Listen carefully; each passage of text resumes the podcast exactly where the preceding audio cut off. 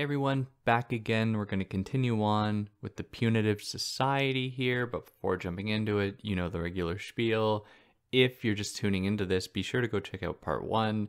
Go check out the previous episodes I've done on the lectures on the will to know and penal theories and institutions, which were the two previous sets of lectures from uh, Michel Foucault's time at the Collège de France. Uh, go check out however many other episodes I've done on Foucault. I don't know how many. Uh, quite a few. If you like what I do, like, share, subscribe, tell your friends. You can help me out monetarily be a Patreon or PayPal. Follow me in other places. Links for all such things in the descriptions. So, yeah, don't waste any more of your time with that stuff. Let's start with chapter four here. And I'm going to cover chapters four, five, and six from this series of lectures here. So, in 1791, uh, a man by the name of Le Pelletier de Saint Fergeron, or uh, Felgen, Sorry, Fargeau. I don't know why I did that. Le Pelletier de Saint Fargeau uh, argued that because the criminal is a social enemy, as we established in the last episode, they must be exiled or killed. And Robespierre thought that this was evil. Like not not everyone was on board with this, even though there was um, a broad movement to understand and grapple with criminals as being threats to the social body and to the livelihood of everybody within that social body. So many didn't think that this necessitated them being exiled or killed. Instead, there were efforts to try and provide more quote unquote humane ways to deal with these people. But the extremity of these types of uh, efforts to deal with criminals really reveals how prominent these discussions were and how polarized people were about it, but really how scary it was that this transforming idea of the criminal or of somebody who'd done something wrong suddenly becoming this type of criminal could be treated like this. It really demands an examination of the conditions by which somebody could claim that a criminal was worthy of being put to death or exiled. But what does it really mean to appear as a social enemy. And this is something that I've noticed a lot, uh, and to my my chagrin, to my embarrassment, I happen to listen to a fair amount of crime podcasts, or a fair number of crime podcasts. And one of the things that consistently happens in crime podcasts is one of the hosts or the hosts themselves will talk about mugshots and talk about the way that the convicted killer looks. And they'll often say something like, oh, you would have never known looking at them. And this opens up a whole series of possible questions. What does it mean to look like a criminal? Is it because this person was dressed in a suit that they didn't look like they could be a murderer, for example? You know, were they not covered in tattoos? You know, you don't really know what they mean when they say this it's one of those things like you don't know what it is until uh, except you know you don't know what it is until you've seen it. You just know it when you i don't know why i messed that up. You you only know it when you see it. You know what a social enemy is. You know what a criminal looks like just by looking at them.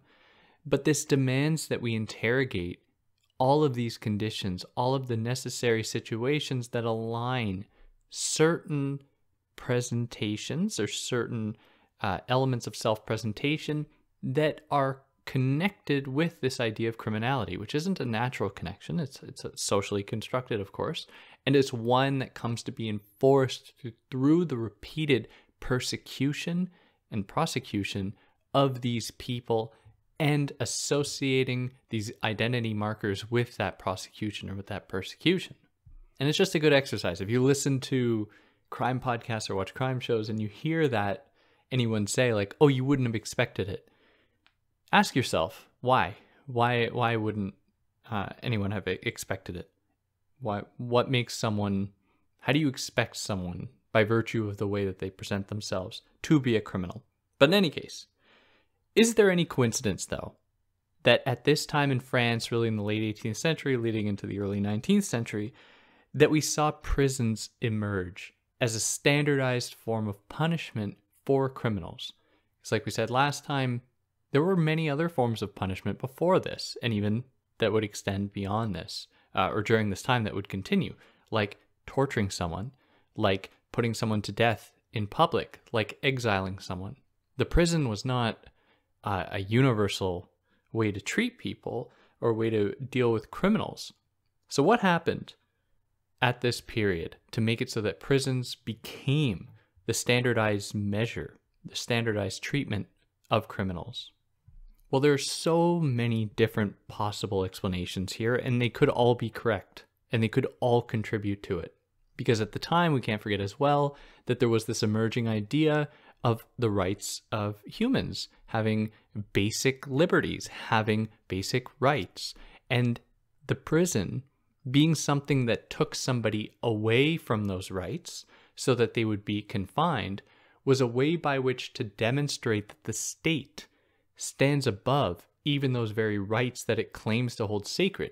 And it can say, it can determine in what instances it will take those rights away which is a very clever way to enforce the state's power and to enforce the state's superiority in more in the imposition or the decision of moral judgment to be able to say i can make this decision because i am superior or i am the correct one or whatever so it's really important to stress that it's not as though there's this very neat connection between the emergence of an idea, of the idea of a social enemy, and the emergence of prisons.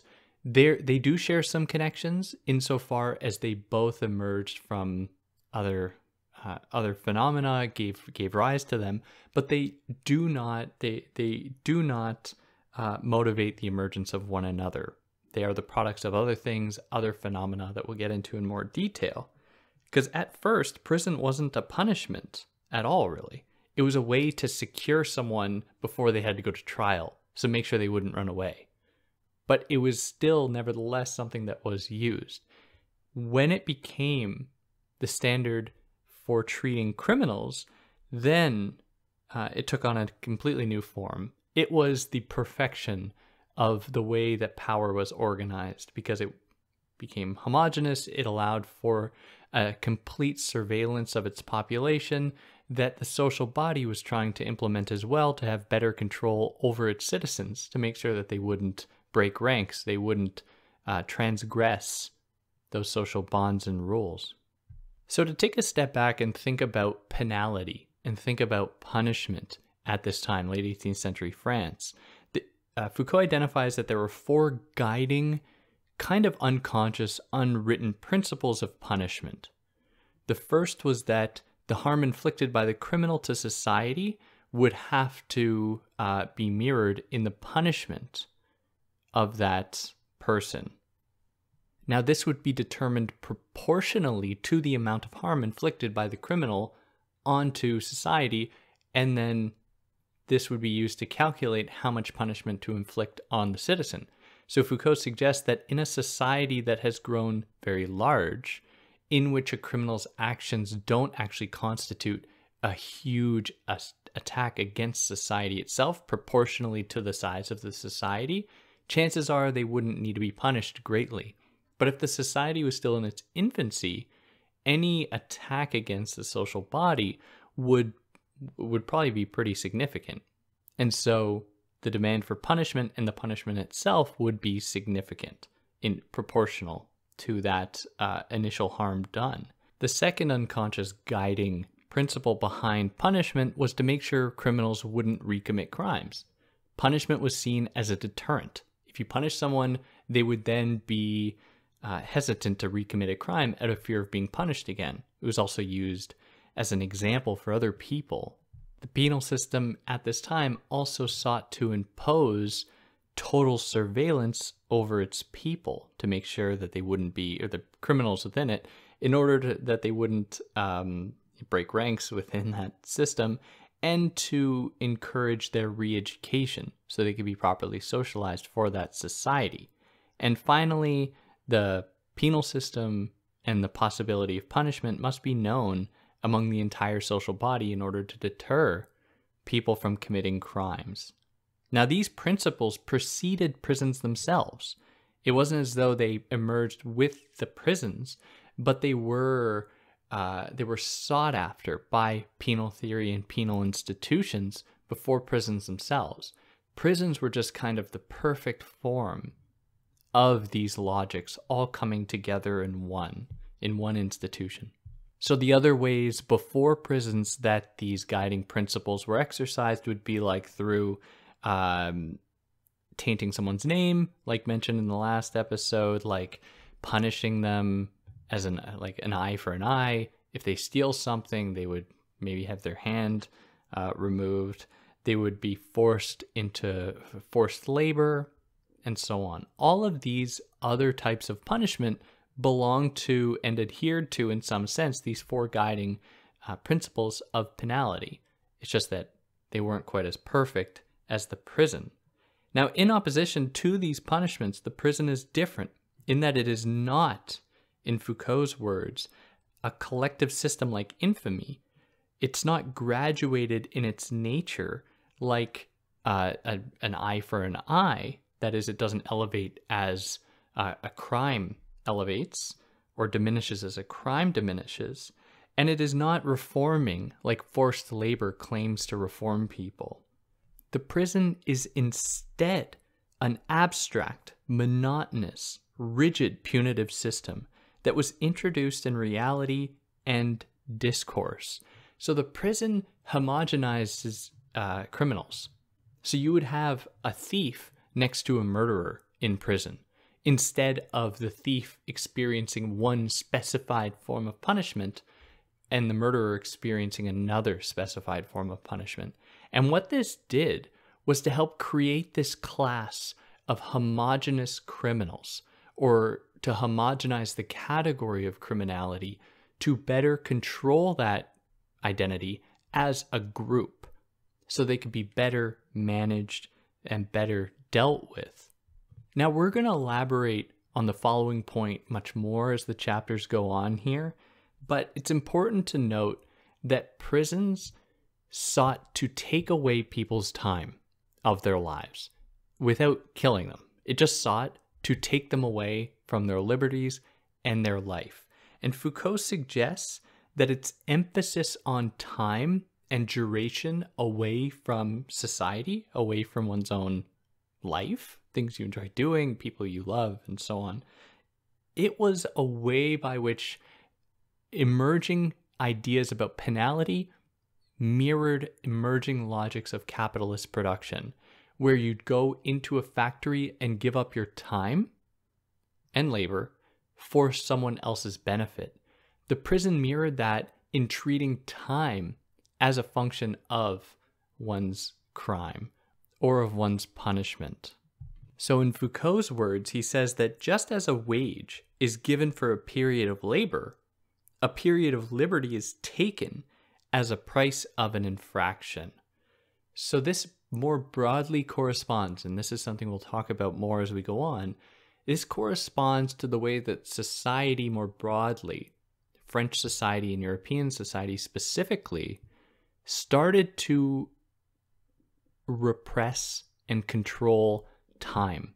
And this made it possible for wage earning to happen and for capitalist production to really occur. And it also made it possible to better control people, to better situate them within their lives, better mandate their lives and control, segment those lives, and to treat prisoners in a homogenous way.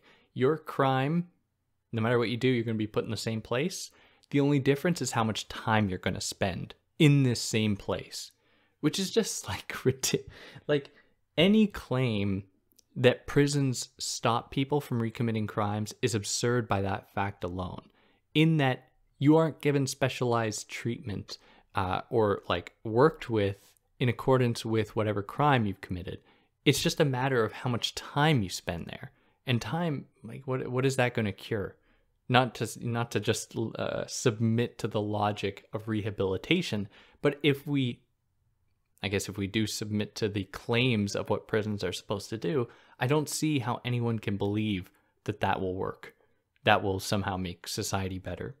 But in any case, so he says that the prison form and the wage form are both functions of time, specifically the repression, the new kinds of repression of time that comes about in accordance with the new logics of control and domination. And that puts us here into chapter 5. So the prison form and the wage form occur when there is introduced a certain quantity of time into a system of equivalences, where you have wage uh, against so much time of a labor of labor conducted, and prison against this or that offense, like prison time against this or that offense. So time and the repression of time is what unites these two forms of control through wage labor and through prison time. So, against what a Marxist might say, where they might say that, yes, of course, this is because the economy started to be organized in such a way, and we saw its organizational habits spill over into other arenas of life. Foucault identifies that these logics were emerging before capitalist production was emerging, and they were being applied across the entire social body, even those that weren't yet affected or touched by capitalism. People were internalizing this new form of the repression of time. And he says that instead, it happened according to what he calls a new moral measure, a way by which to gauge one's virtue in accordance with their relationship with time, how much time they were willing to give to uh, to labor more generally, not just capitalist labor, how much time they're going to give to their uh, society, to themselves, and so on. And to combat any charge or any criticism that this prison form could actually be seen much earlier before prisons, like in religious convents, Foucault says that the difference was that these convents weren't about keeping someone out free from the outside in order to protect the outside. It was in, instead a way by which to protect someone from the outside where the outside world social life was seen as harnessing as harnessing as containing all of these impurities whereas the religious person had to be in a pure space away from those impurities so society wasn't being protected from them they were being protected from society so to jump back to this idea about moral measure and and how a new kind of repression of time motivated the formation of capitalist ex- exploitation and the prison form, Foucault turns to the Quakers in the United States and then in Europe and and elsewhere to identify the almost the exact moment in which this control of time took place. And it would then be extended to penalty and then to prisons. So he traces the this moment to the Quakers within early the early period of the United States. Now the Quakers were a religious denomination of Protestants, more or less, who believed that one's relationship to God didn't need to be mediated through like a church or through a priest, but that the light of God could be found in each individual person. And for the Quakers, this would come about through demonstrating oneself through hard work, through care, giving, and so on. You didn't need to go to church, profess your sins, or anything like that to actually have a good relationship with God. You just had to be an upstanding citizen. Now, in England, the Quakers weren't a fan of the way that the English penal system was imposing harsher and harsher forms of penalty against its citizens, like the death penalty. The Quakers didn't like that. And when they settled in the United States, the early the early colonies, they didn't want to replicate that same system. They wanted one that was not quite as harsh. Now, from our perspective, what I will say is that the Quakers proposed also a very harsh system, just without the death penalty or relying so much on the death penalty. So in newly independent Pennsylvania, what we saw was the emergence of a new punitive armory that was comprised of the prison, mutilations, flogging, and public works. So prison within this system would become dominant, which still sucks. Like it's not like prisons are a good thing, but in their minds and their eyes, it was better than being put to death. So the Quakers' religious influence made it so that they could easily associate criminals Very much like the physiocrats presented in the last episode, they could align criminals with being fundamentally evil and therefore a threat to the social body. Now, unlike Catholics, the Quakers didn't need pageantry to foster a connection with God and to guarantee salvation. You know, they, like I said, they could just do it through hard work, through care, through uh, taking care of oneself. And this required that any one person, in order to foster a proper relationship with God, had to renounce their passions, their desires. They had to repress all of that stuff and just focus on being a good, hardworking citizen. Now, this meant being prepared to renounce the body, your body, and your desires, your drives, and your immediate mental, emotional, intellectual wants, and instead to keep your eye on the prize that is, God's love and God's grace. Now, this was the motif of early Pennsylvania prisons who, that were run by the Quakers. And in Foucault's words, he writes that the mind must become empty and pure again, so that the inner divine light shines out anew. And it would then be a way to purify the body away from, or to protect it from the influence, evil influence of your desires and drives. Now, what would be the best way to do that? To remove somebody from the impurities of society entirely.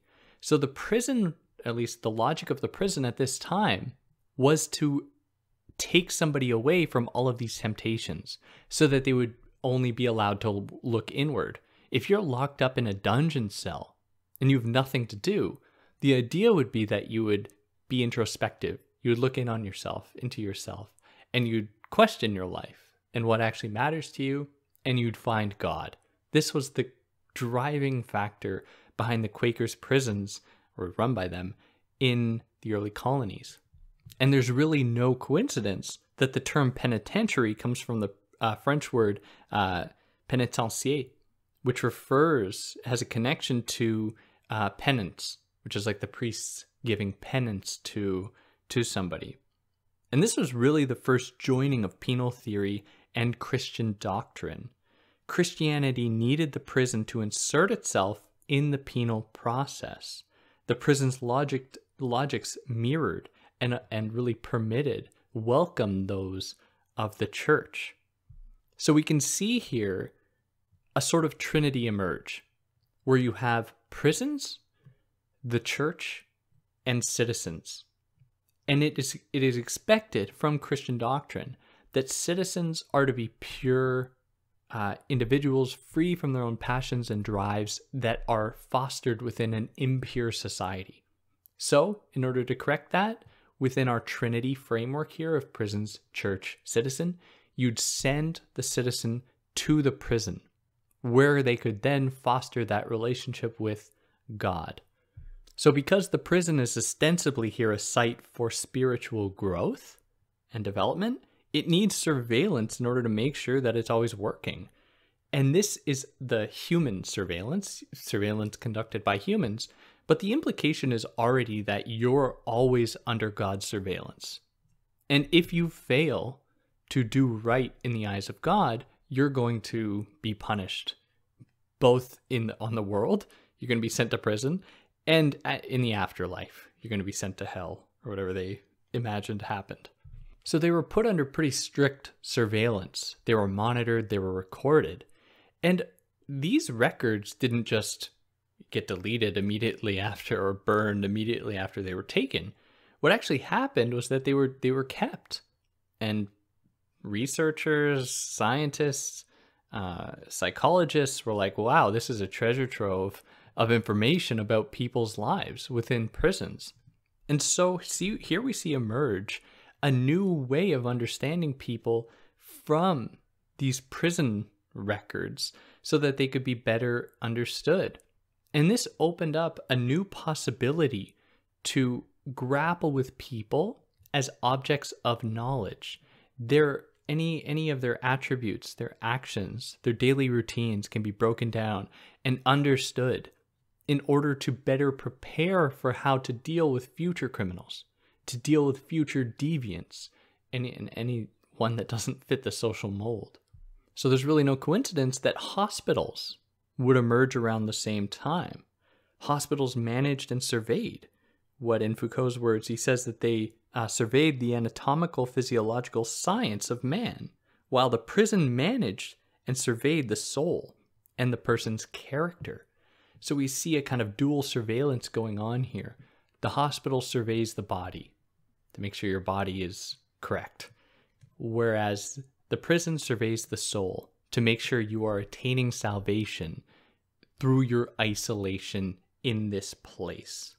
Now, there's such an interesting thing that occurs here as well that Foucault identifies. And this is just one of, I mean, this is one of the things I love about Foucault is that he provides all of this historical insight, which in itself is super valuable.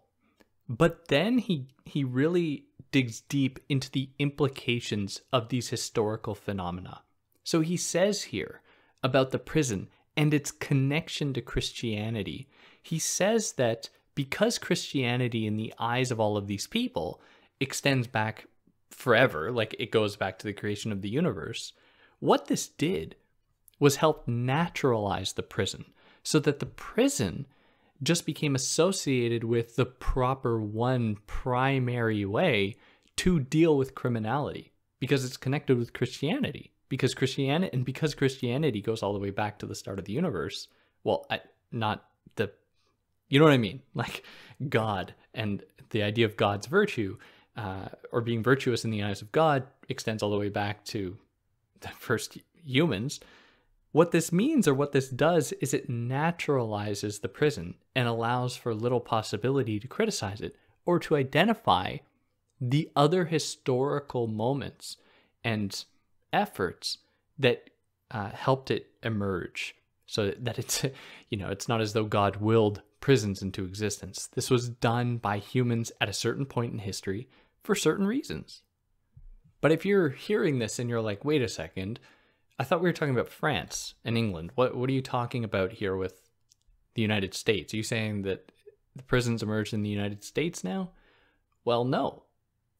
But we can't ignore that influence, and this is what we're going to get into in the next chapter with chapter 6. So it's important to note that despite some beliefs that the prison existed for a long time, way before the early 18th century, uh, it was really perfected at this point.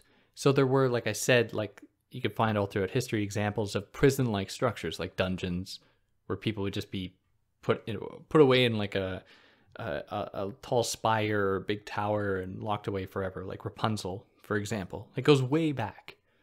Well, I guess I guess Rapunzel isn't that far back. It's like the seventeenth century, or the around that. So it's around the. Anyways, you get what I mean.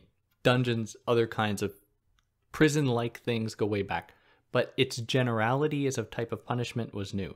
And this emerged in that 17th, 18th century period.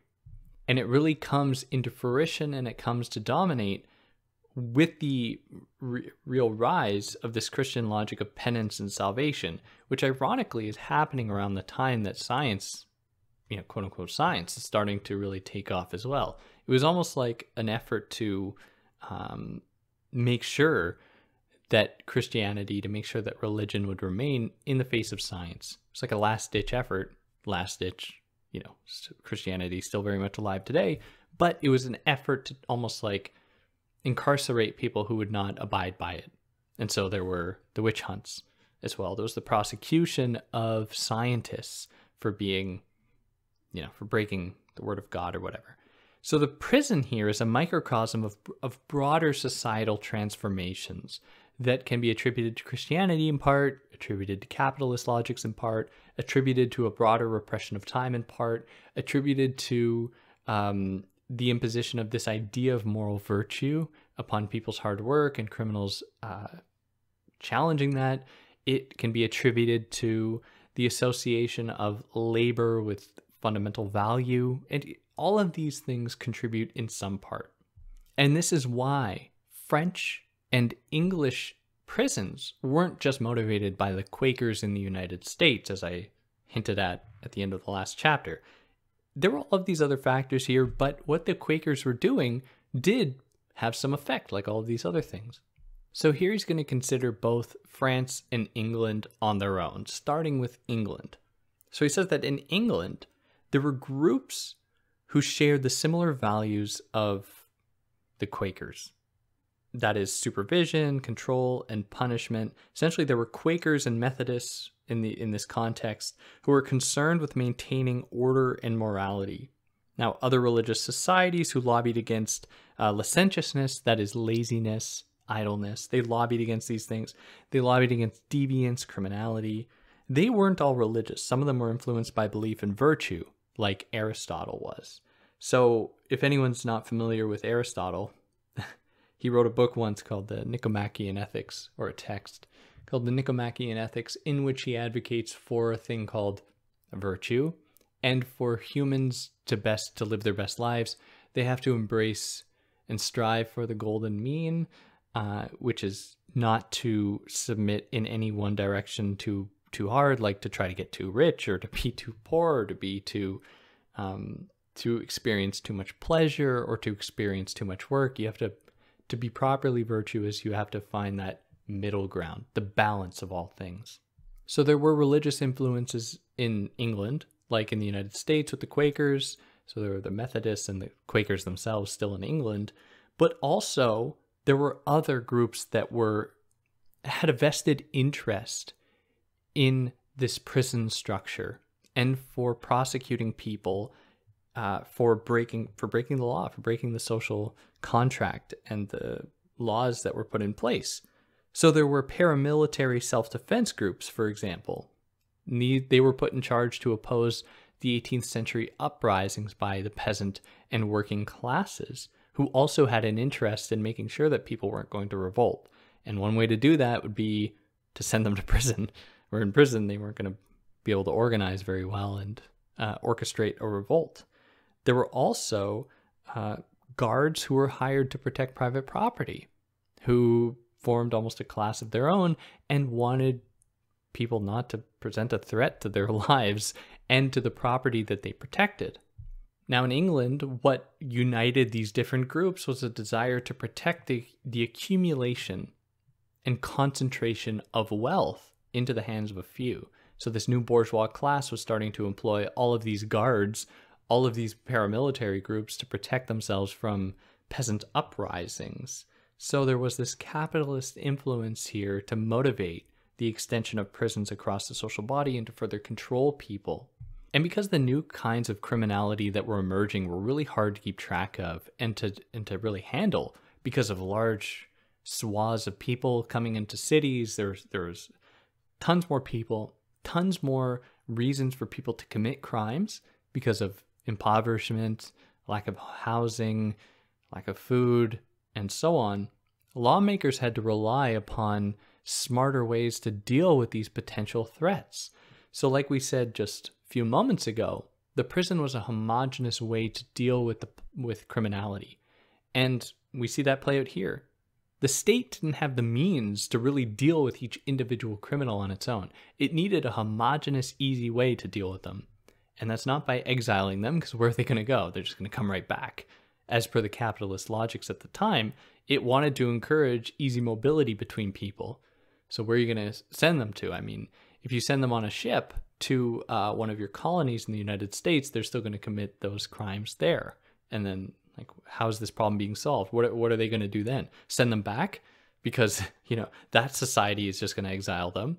And what what use is that to send them back?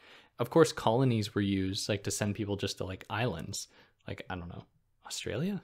Is that a myth? I don't know. This is something I've never looked up. But in any case, it, it proved to not to be the most effective way to actually deal with these people.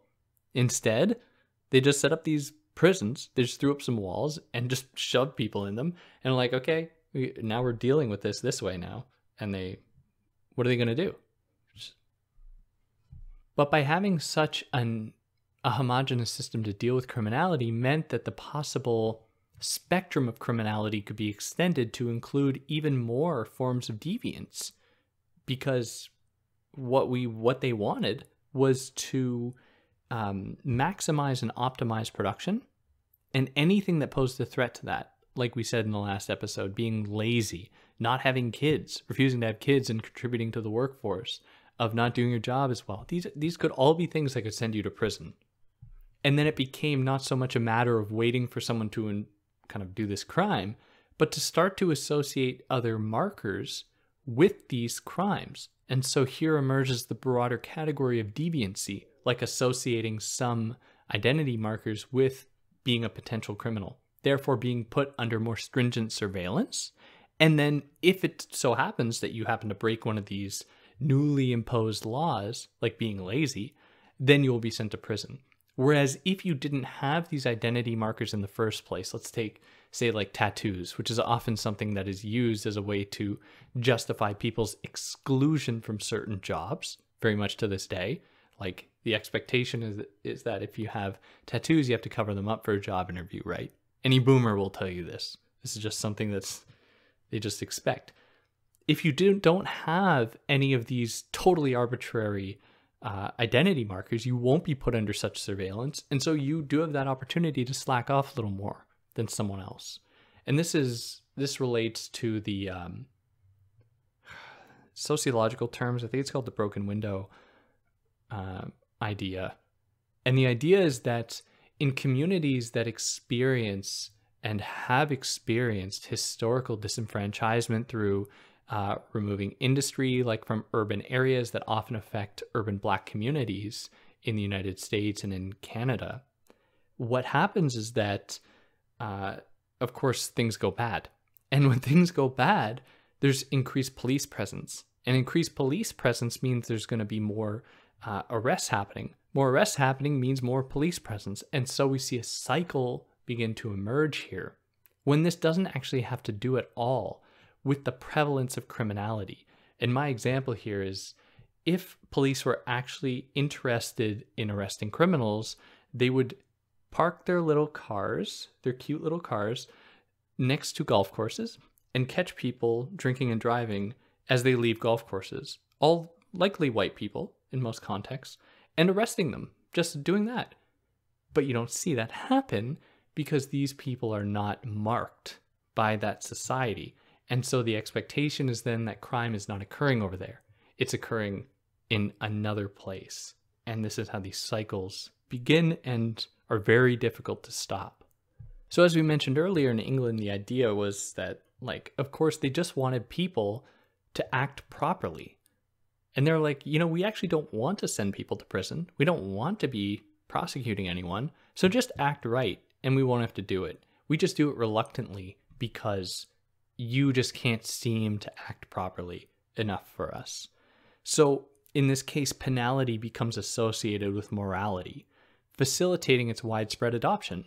So, these people are kind of tacitly, which is to say, secretly, or um, I don't know what a good synonym is to tacitly, like to do it um, sneakily without without making it deliberate Anyways, they can tacitly normalize the idea of prisons because they are the way to treat people who are immoral. And who doesn't want to be immoral? To be a, to be moral is a good thing. Society wants that. So the state in these contexts is called upon by the bourgeois and by this call for virtue, order, morality to deploy figures like police to the lower classes, to those unsavory populations who might step out of line. So the state calls upon various other actors like police in these contexts to enforce the linkage between morality and penality, to convince the people that it is because they are immoral that they then have to be punished. And this can be done very broadly instead of being specialized specific to just a few people like previously, before there was a broad surveillance machine that could capture so many different people at once. So the penitentiary would be the extension of this coercive factor of convincing people that they are being immoral and need to be punished. It is universal, it's all present. And so the penitentiary steps in when coercion isn't enough and punishment needs to be used.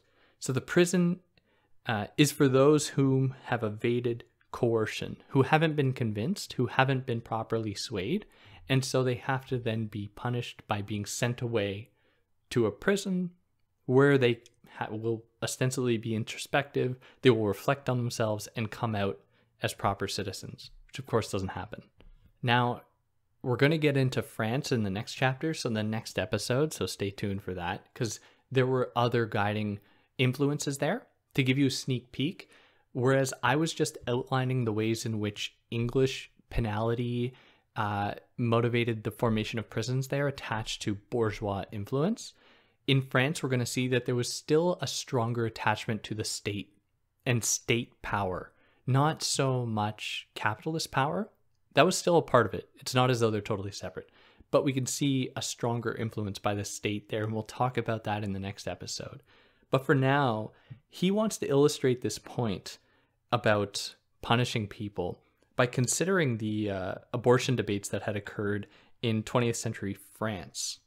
And to be honest, this point feels it feels undeveloped and a little out of place, but in any case he says it, so I'm conveying it to you. Where he says that in one of the elections leading up one of the um, debates leading up to the elections, elected officials were called upon to give their opinions about abortion, to which they said that they it doesn't matter because they're not in power and so there's nothing they could do about it.